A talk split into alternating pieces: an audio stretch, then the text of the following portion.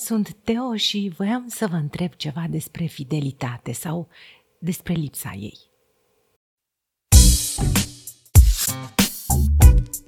Teoria lui Teo Câte necazuri vin din momentul în care înșeli sau ești înșelat.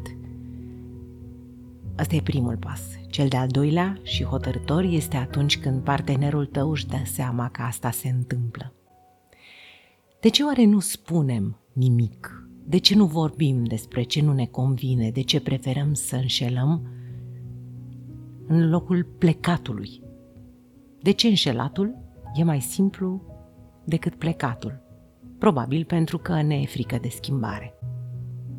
Preferăm o situație de compromis în care să rămânem în aceeași casă, să ne putem vedea copiii, știind foarte bine că suntem înșelați sau înșelăm la rândul nostru. Mulți poate nici măcar nu știu că înșală. Și asta e o problemă, pentru că sunt multe feluri în care poți să-ți înșeli partenerul. Altora Poate li s-a făcut cumva dor de ducă sau săturat de o anumită situație, de sărăcie, de lisa spațiului, de prezența soacrei.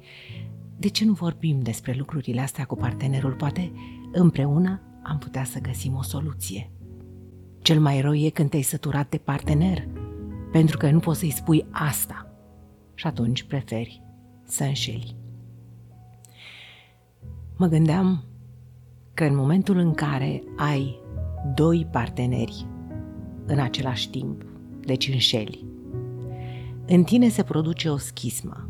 O parte rămâne, iar cealaltă se desprinde din prima, rupând din tine o mare bucată. Mai poți fi același.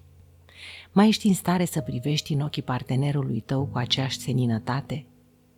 Performanțele tale fizice, intelectuale, profesionale rămân aceleași în condițiile în care tu trebuie să depui un efort dublu pentru a ține doi parteneri fericiți?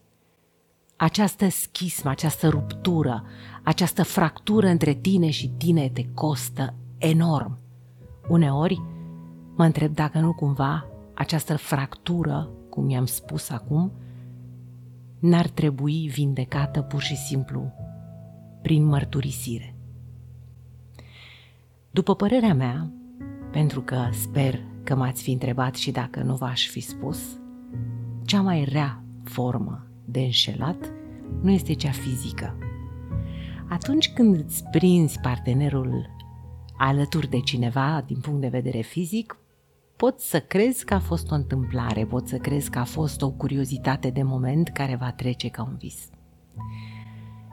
Adevărata durere se produce atunci când partenerul tău, pe care tu îl vezi dintr-un colț, el neștiind asta, se plimbă fericit de mână cu altcineva pe sub platani.